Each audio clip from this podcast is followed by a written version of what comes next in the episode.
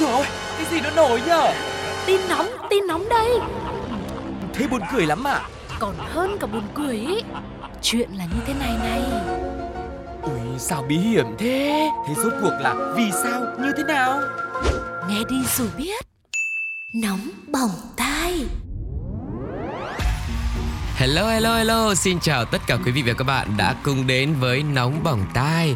Và Tuco với Sugar ở đây thì luôn luôn rất là hào hứng cũng như là đôi phần cũng có một cái sự áp lực một chút xíu Bởi vì là mỗi một lần xuất hiện ở đây thì luôn luôn phải cố gắng đem đến cho mọi người thật nhiều những câu chuyện nó đặc biệt, nó thú vị Hoặc là một cái cảm xúc nào đó nó không giống như những ngày thường mà chúng ta đã từng trải qua. Thì để xem là ngày hôm nay sẽ có những điều gì đang chờ đón ở phía trước nhé ừ, cũng có thể nó sẽ thú vị hoặc cũng có thể không. Ừ. nhưng mà thôi hy vọng là quý vị cũng sẽ thông cảm và luôn luôn đồng hành. Có những lúc bọn em cũng phải ờ, lên một tí có những lúc phải xuống một tí chứ đúng không ạ? Chỉ hy vọng rằng là quý vị sẽ à, luôn dành sự ủng hộ cũng như là sẽ theo dõi những câu chuyện của nóng bỏng tai trong phần vô cùng quen thuộc của chúng tôi. Đó chính là nhất, định, phải bàn.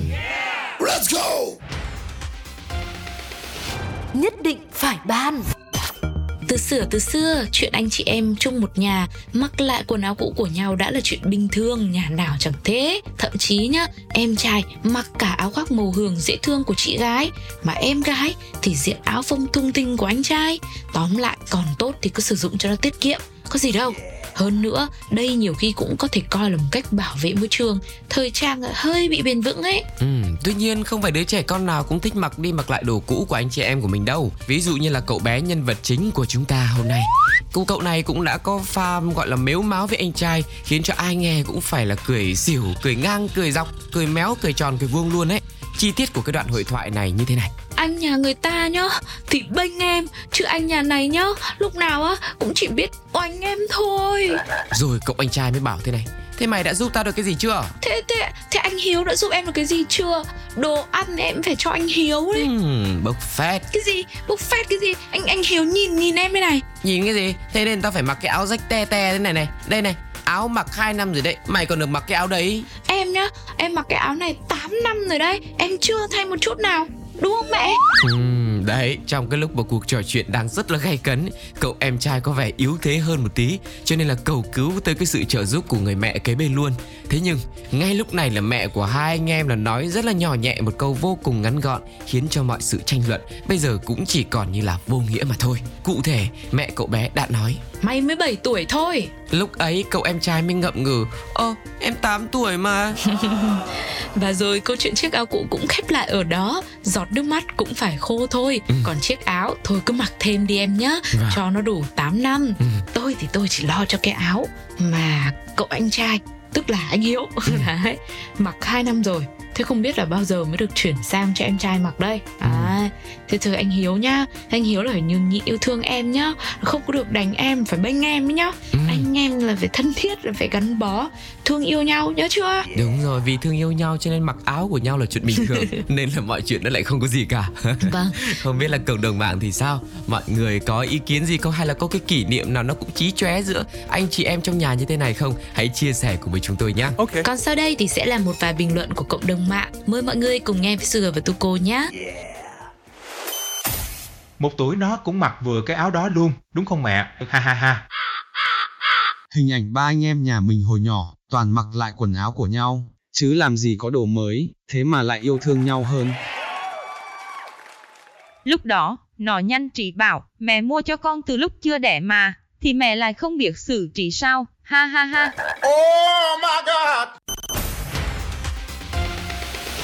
Nhất định phải ban Điều khiến cho những câu chuyện cổ tích luôn cuốn hút với các bạn nhỏ vì nó có vô vàn những điều tuyệt vời, phép màu kỳ diệu hay là sự chiến thắng của người tốt. Rồi hơn nữa, đặc biệt với các bé gái là khi mà lắng nghe những câu chuyện cổ tích thì các bé sẽ được nuôi một giấc mơ về việc những nàng công chúa thật xinh đẹp, dịu dàng, được khoác lên mình những chiếc váy áo lộng lẫy, được sống trong một tòa lâu đài nguy nga tráng lệ, sống cuộc đời sung sướng, hạnh phúc, lớn lên thì gặp được hoàng tử. Đúng là một cuộc sống mà ai trong đời chẳng một lần ước mơ. Dù có nhiều điều khá là phi thực tế, không thể làm theo bắt chước ngoài đời thực được, nhưng mà các bé vẫn có thể hóa trang thành những nhân vật trong chuyện cổ tích được cơ mà. Chỉ đơn giản bằng việc là mặc lên mình những chiếc đầm xe màu sắc sặc sỡ là cũng có thể biến mình thành một nàng công chúa thực thụ rồi. Hiểu được thế giới nhiều mơ mộng, tưởng tượng phong phú của các bé nên các bậc phụ huynh cũng ra sức ủng hộ bằng cách mua nhiều váy áo cho các em. Ừ. Cũng phải chắp cánh giấc mơ chứ. Vâng. Có mẹ rất là đầu tư mua cho các nàng công chúa bé nhỏ của mình không chỉ một bộ mà nhiều, nhiều rất nhiều những chiếc đầm xinh mà không chỉ cho mặc ở nhà hay là ra phố mà còn cho mặc đến lớp luôn nó mới Ừ. oách. Đã là công chúa thì ở đâu cũng là công chúa đúng không ạ? Đó chính là cách mà một người mẹ nọ đã nuông chiều cô con gái nhỏ của mình đang ở độ tuổi ở mẫu giáo thôi. Vì là công chúa duy nhất trong gia đình nên là bé gái này được bố mẹ chăm sóc vô cùng. Những ngày đầu tiên đến lớp, cô bé được mẹ cho diện các kiểu váy đầm công chúa cực kỳ xinh xắn. Ai nhìn vào cũng phải ờ, gọi là suýt xoa. Thế nhưng vài ngày sau đó, bé gái đã than thở với mẹ rằng cô bé chưa làm quen hay là thân thiết được với một bạn học nào ở trường cả. Điều này khiến cho người mẹ mẹ khá là hoang mang vì chị rất là hiểu tính cách của con gái. Ừ, con bé vốn hòa đồng và thân thiết lắm cơ mà. Ừ, thế nhưng chuyện chưa dừng lại ở đấy đâu Thậm chí cô giáo chủ nhiệm của con còn mời phụ huynh đến trường để gặp mặt và thảo luận Sau khi đến trường gặp cô chủ nhiệm Thì người mẹ này rất bất ngờ khi nghe cô giáo khuyên là Chị ơi, chị đừng cho con gái mặc đầm công chúa đến trường nữa Ờ. Và lý do là bởi vì cô bé ăn mặc quá nổi bật Toàn quần áo lộng lẫy đắt tiền Nên ờ, cũng chẳng có bạn học nào muốn lại gần hay kết bạn với cô bé cả Ừ. bởi vì đây là ngôi trường à, cũng ở tỉnh lẻ thành phố nhỏ chứ không phải như ở trường nước ngoài nước trong để mà uh, cô bé có thể ăn mặc ăn diện như thế. Đến khi về nhà mẹ cũng tâm sự và hỏi chuyện với cô con gái của mình thì cũng được biết. Ở lớp các bạn cũng đều mặc đồ đơn giản thoải mái chẳng có ai mặc váy vóc rườm rà như con đâu mẹ ơi. Ừ. Cái này giống như kiểu là không cùng tần số nên là nhiều khi các bạn cũng khó kết nối với nhau đấy. Một người thì đơn giản còn một người thì lại rất là cầu kỳ như thế.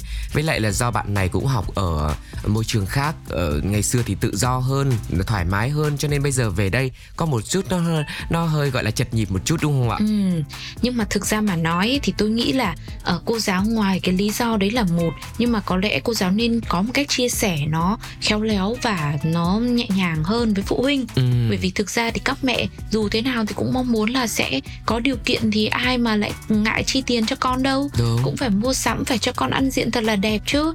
Mà bây giờ thực ra là trang phục lộng lẫy đâu phải là cái nào cũng đắt tiền quá đâu. Ừ. có những nơi người ta làm giá cả hợp lý thì mẹ nào cũng muốn cho con đẹp nhất xinh nhất thì đấy nó cũng là cái yếu tố bình thường nhưng mà mình thấy một cái là khi các bạn đang ở cái độ tuổi mẫu giáo ấy thì Ừ. bao giờ cái chuyện sinh hoạt cá nhân hay là ăn uống ngủ nghỉ của con nó cũng sẽ còn phải phụ thuộc vào ờ, nhờ vào người lớn rất là nhiều Chính rồi xác. thêm nữa là khi mà con tham gia các hoạt động ở bên ngoài ví dụ lớp mà được đi trồng cây hay là tham gia một vài tiết thể dục thì nếu mà bạn ăn mặc nó quá đẹp đi thì lỡ đổ dơ thì con cũng sẽ miếu máu rồi hơn nữa là nó sẽ không thuận tiện cho việc ờ, vệ sinh cá nhân rồi lỡ đồ ăn đồ uống rớt vào rồi không thuận tiện cho việc con vui chơi nó sẽ bị gò bó hơn. Thì đấy có lẽ cũng là một yếu tố mà cô giáo nên nói với mẹ để mẹ có thể hiểu hơn. Chứ tự nhiên lại bảo là thôi chị đừng cho con chị ăn mặc đẹp nữa. Thì tôi cũng thấy là ở đâu đó để mình biết là cũng có cái sự đúng nhưng mà mình vẫn cảm thấy nó có cái sự sai đúng không ạ? Tôi nếu mà tôi mà phụ huynh của bé này là tôi đầu tư cho cả lớp ăn mặc đẹp luôn. Để ai cũng đẹp cho nên là con mình cũng được đẹp luôn. À, vậy hả? Khỏi phải là là là lo con mình không được như công chúa. Vâng, thì bạn cũng là một nét. Bạn có lẽ chính là một vị vua đấy. Rất là có điều kiện. Thế thì bây giờ là cộng đồng mạng sẽ có những ý kiến ra sao? Liệu cái việc mà không cho các bạn nhỏ ăn mặc quá đẹp đến trường như thế này Nhưng có phải là một ý kiến đúng hay không? Ai cũng ủng hộ hay sẽ có những ý kiến trái chiều như thế nào? Mời mọi người cùng nghe những bình luận sau đây nhé. Cô giáo bảo vậy cũng không sai mà. Trang phục chỉ đẹp nhất là khi nó phù hợp với bối cảnh thôi nhé. Đúng này, đúng đúng, đúng, hợp lý. Thì đã nói rồi, xinh đẹp, lộng lẫy quá cũng là cái tội chứ sao. Ôi rồi ôi. Và vừa rồi là hai câu chuyện của nóng bỏng tai Quý vị đang cảm thấy như thế nào ạ? Hãy đừng ngần ngại mà hãy nhanh tay chia sẻ những cảm xúc ngay trên ứng dụng FPT Play khi mà nghe chương trình nhé Còn bây giờ thì thời lượng của nóng bỏng tai ngày hôm nay xin phép được khép lại tại đây Hẹn gặp lại mọi người trong những số tiếp theo nhé Bye bye, bye.